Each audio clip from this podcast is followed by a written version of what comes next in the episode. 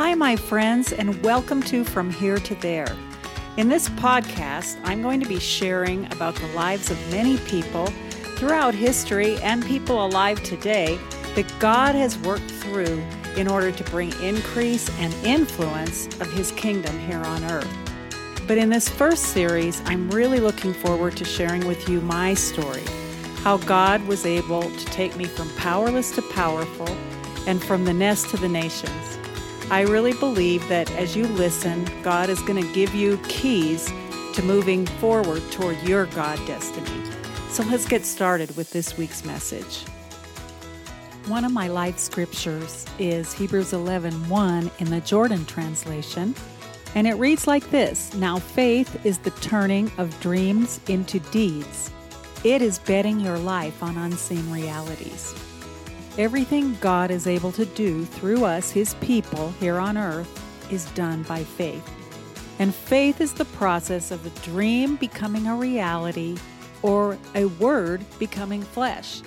When faith is full grown, it requires action.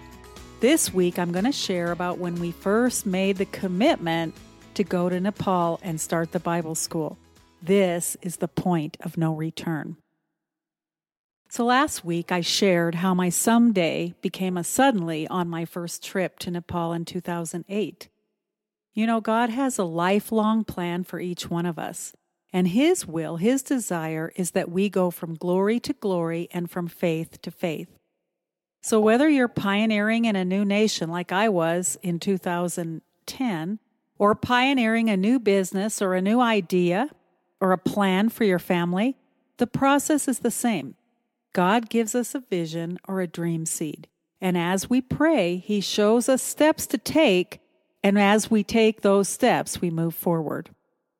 When I left for Manila in 1998, I never would have dreamed that I would go by myself to an unreached nation and pioneer a Bible school.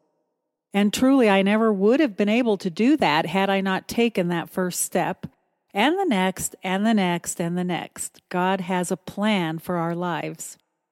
I've shared about the consecration that's required to obey that plan and to obey His will. And while we know we can believe that His will is good for us and the best for us, still it takes a decision to lay down our own plans, our own dreams, and our own ideas and take up His. And it's usually not easy. And then we're working with people. We've talked about culture and differences in personalities and the way they can chastise us. People will grate on our nerves and even betray us. And sometimes things happen that we have no control over. So there are many obstacles to the lifelong plan of God for our lives. Isaiah 40, verse 3 through 5, and I'm going to read from the Amplified. I love Isaiah. It's so cutting edge, it's so relevant. Every time I read Isaiah, it's like it's for me today. And I pray that you receive this as for you. A voice of one who cries, Prepare in the wilderness the way of the Lord, clear away the obstacles.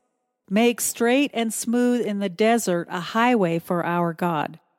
Every valley shall be lifted and filled up, and every mountain and hill shall be made low, and the crooked and uneven shall be made straight and level, and the rough places a plain.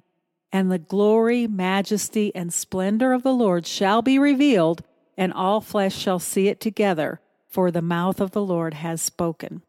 So, God wants to remove those obstacles. God wants to prepare a highway for His plan, and He will fill the valleys and bring the mountains down. But these things happen in partnership with us as we hear, receive, believe, and act upon His word and His plan and purpose. And we're not alone. God gives us divine relationships, people to stand with us, people to teach us, and of course, we have the ever present indwelling, mighty help of the Holy Spirit to lead and guide us along the way. So, I shared in my last podcast how I took another trip to Nepal eight months later and went around and visited with pastors and talked to them about their needs and listened to them and looked at different locations, talked about finances. And then we went back again, I want to say about another seven months after that in November, and I brought a team with me, my American helper, and some Filipinos. We did some ministry there. And it was upon that trip that we happened to meet a pastor in Kathmandu Valley who had a campus and said he wanted to partner with us to start the Bible school. So that was November, and we made a plan to begin the school in August. Now you have to realize that this was in 2009, 2010. There wasn't much internet in Nepal, and communication with this pastor was difficult after we left November of 09. And so I'm so thankful that he was trustworthy because there wasn't a lot of communication between us in the interim. But when we made this decision, we had come to the point of making a commitment. And commitments are scary. You know, by the words of your mouth, you're justified, and by the words of your mouth, you are condemned. So many people had been praying with us and asking me what was happening in Nepal and how it was going. And the point of no return means that once I made the announcement out of my mouth, it was fixed. It was out, and I wouldn't be able to go back on it or change my mind or back down. And so that was the scary part of the commitment. But when we get to this point with a dream or a vision, it's because what is on the inside has become more real than what we see on the outside. This is when faith becomes sight. I want to read from Romans 4 in verses 16 through 21. And Paul here is referring to Abraham, the father of our faith. In verse 17, he says, As it is written, I have made you a father of many nations in the presence of him whom he believed, God who gives life to the dead and calls those things which do not exist as though they did. Okay, stop there. We know about Abraham that God had given him a promise that he would be the father of many nations when he had not even one son. And God even changed his name and told him, Go around and introduce yourself as the father of many nations. When Abraham said, But Lord, my servant is the one who will inherit my estate. I have no son. And so this is why Abraham's called the father of our faith, because he believed in God who gives life to the dead, and I love this, calls those things which do not exist as though they did. Let's go on in verse 18.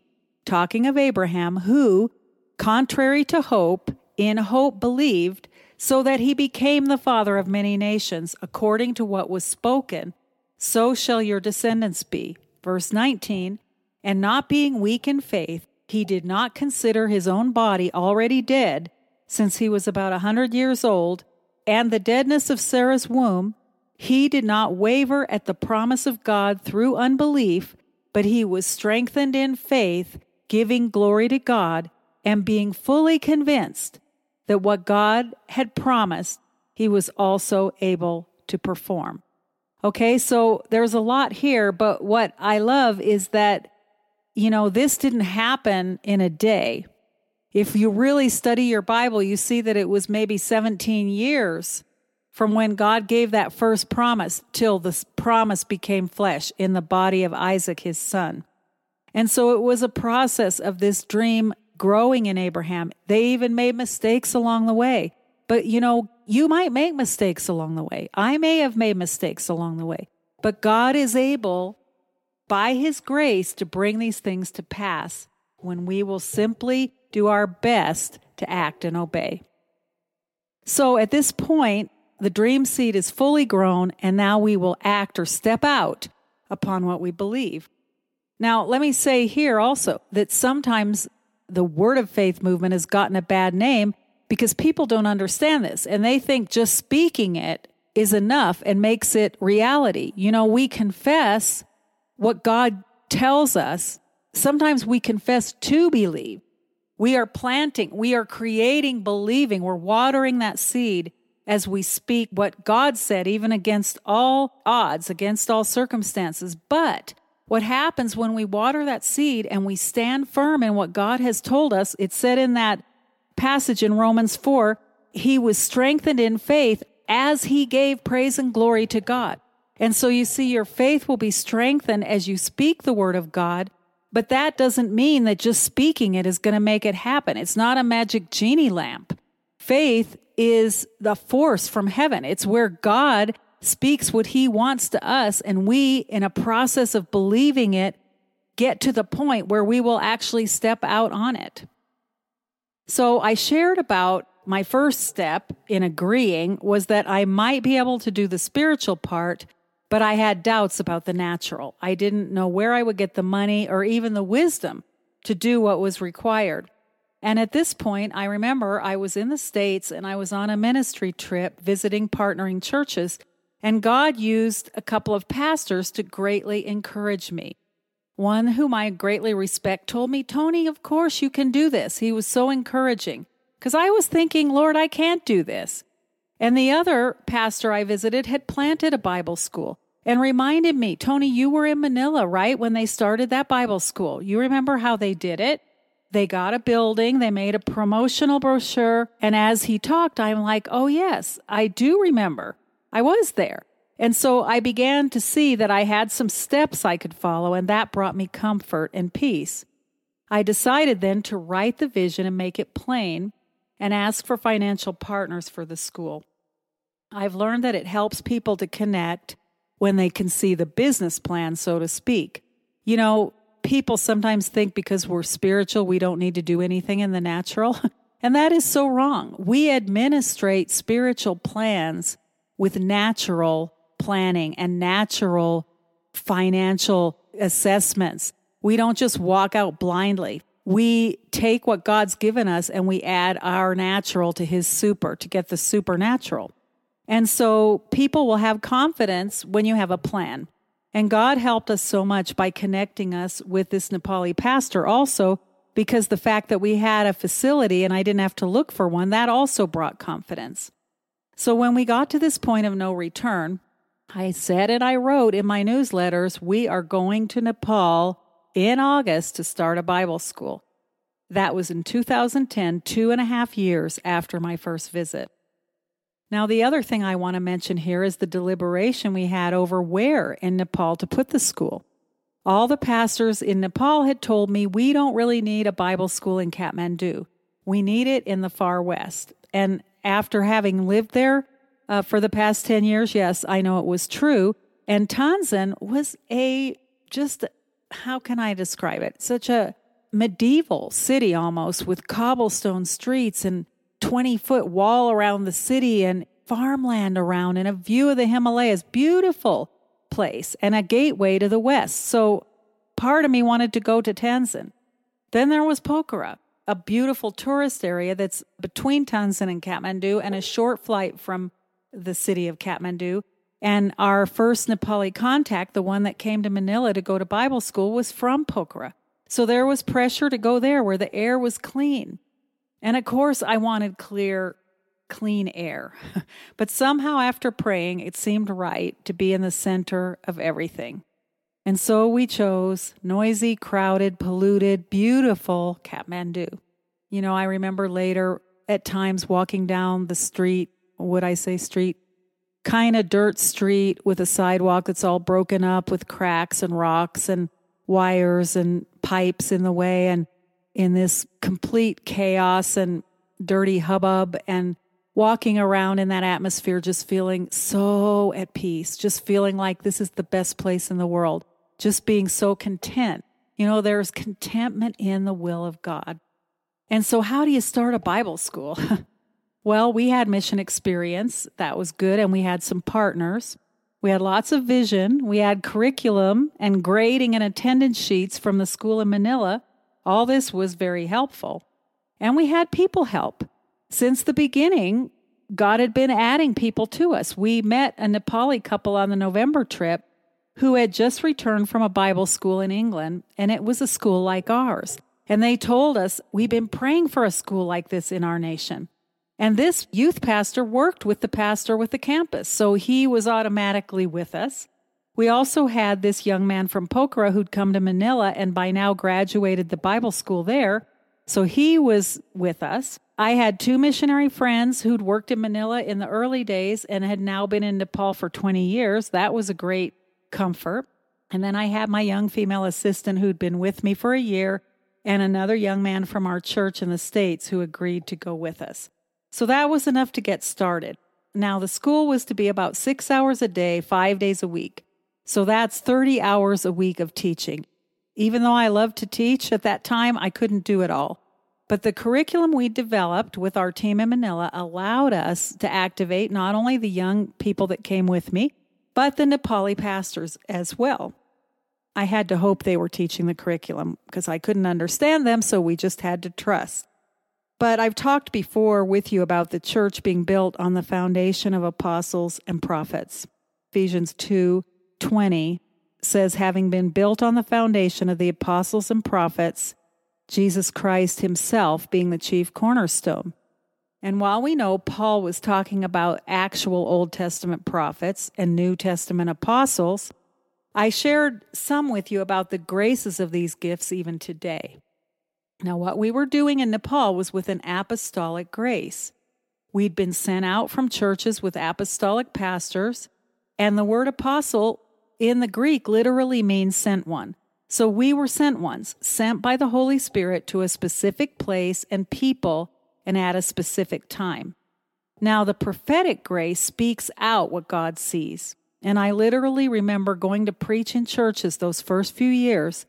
People would come up and say, I just feel so refreshed and strengthened when you come.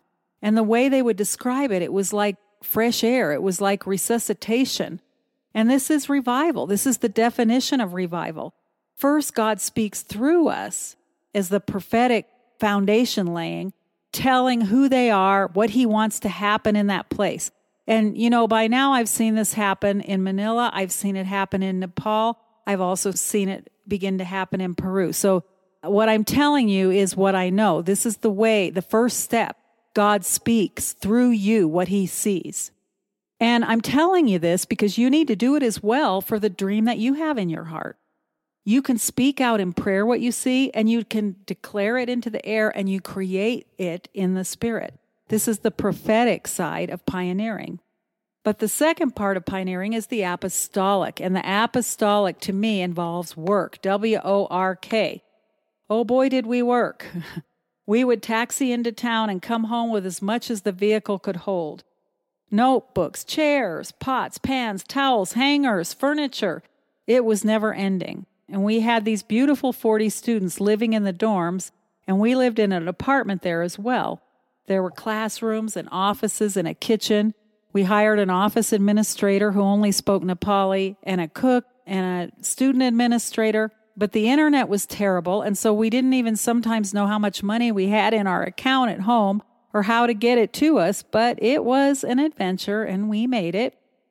Some of my highlighted memories climbing up the hill through the pine forest, steep dirt road to get out of the campus and up to the road to catch the taxi. Dinners in cozy Kathmandu restaurants, and then returning to the gate to crises where students were waiting, and these usually involved demons. I'll pick up on that later in a minute. Number three, being freezing, ice cold, cold water, even too cold almost to splash on your face. By December, Chelsea and I looked like clowns with all the clothes we had on, and yet our girl students would show up in the morning barefoot and with wet hair. Another thing I remember is us losing weight, and not in the good way. It was losing weight because of the things we were eating that weren't doing something in our digestive systems. So let me go back to the demons. You want to hear about demons? The very first week of school, we had a guest from the States, and this was the same pastor who had encouraged me about how to start a Bible school.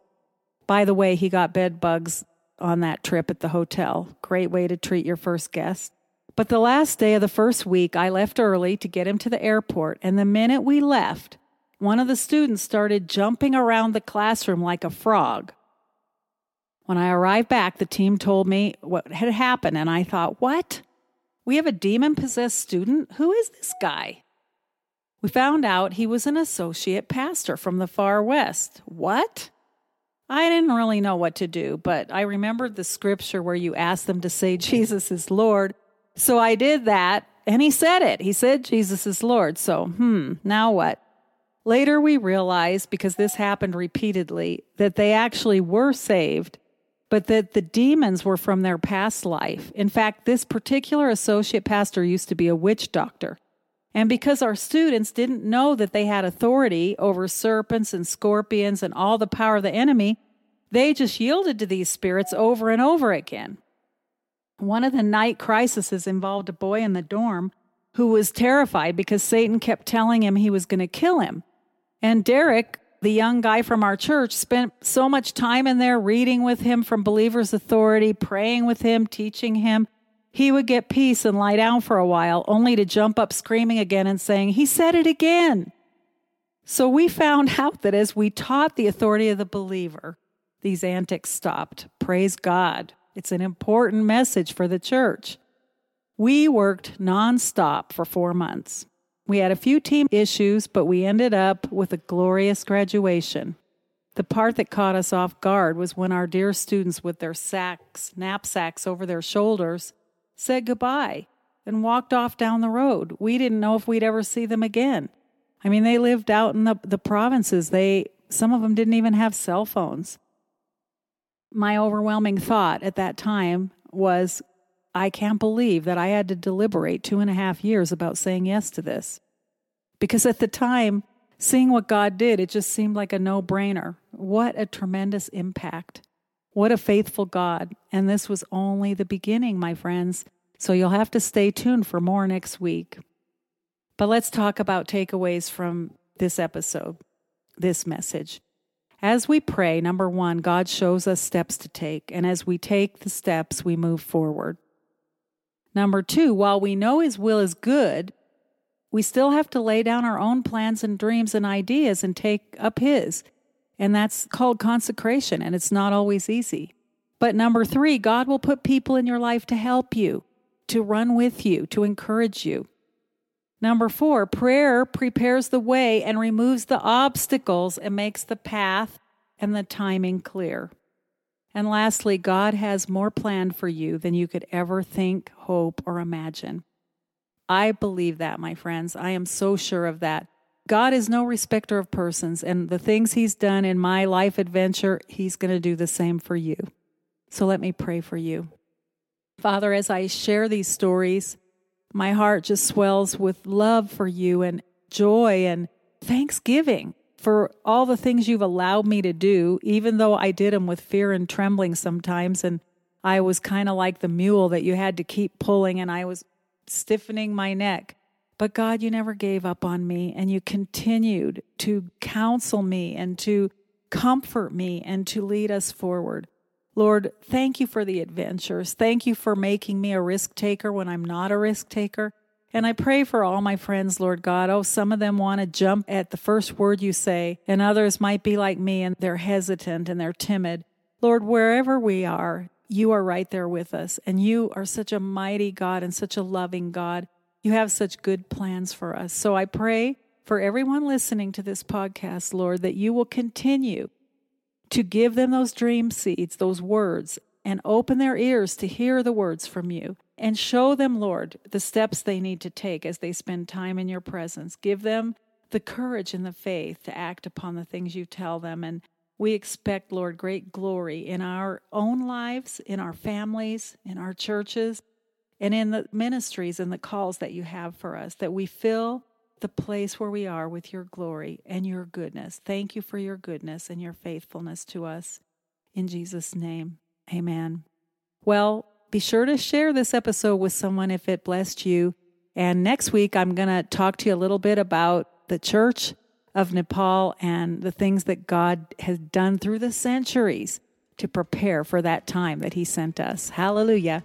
I'll talk to you then. Thanks for listening today. I pray you were blessed and encouraged. One of my life scriptures is Hebrews 11:1 in the Jordan translation. It says, "Now faith is the turning of dreams into deeds. It is betting your life on unseen realities." In Jesus Christ, you have what it takes to step into all God has prepared for you. If this episode's blessed you, please share it with someone else. I look forward to meeting with you again next week.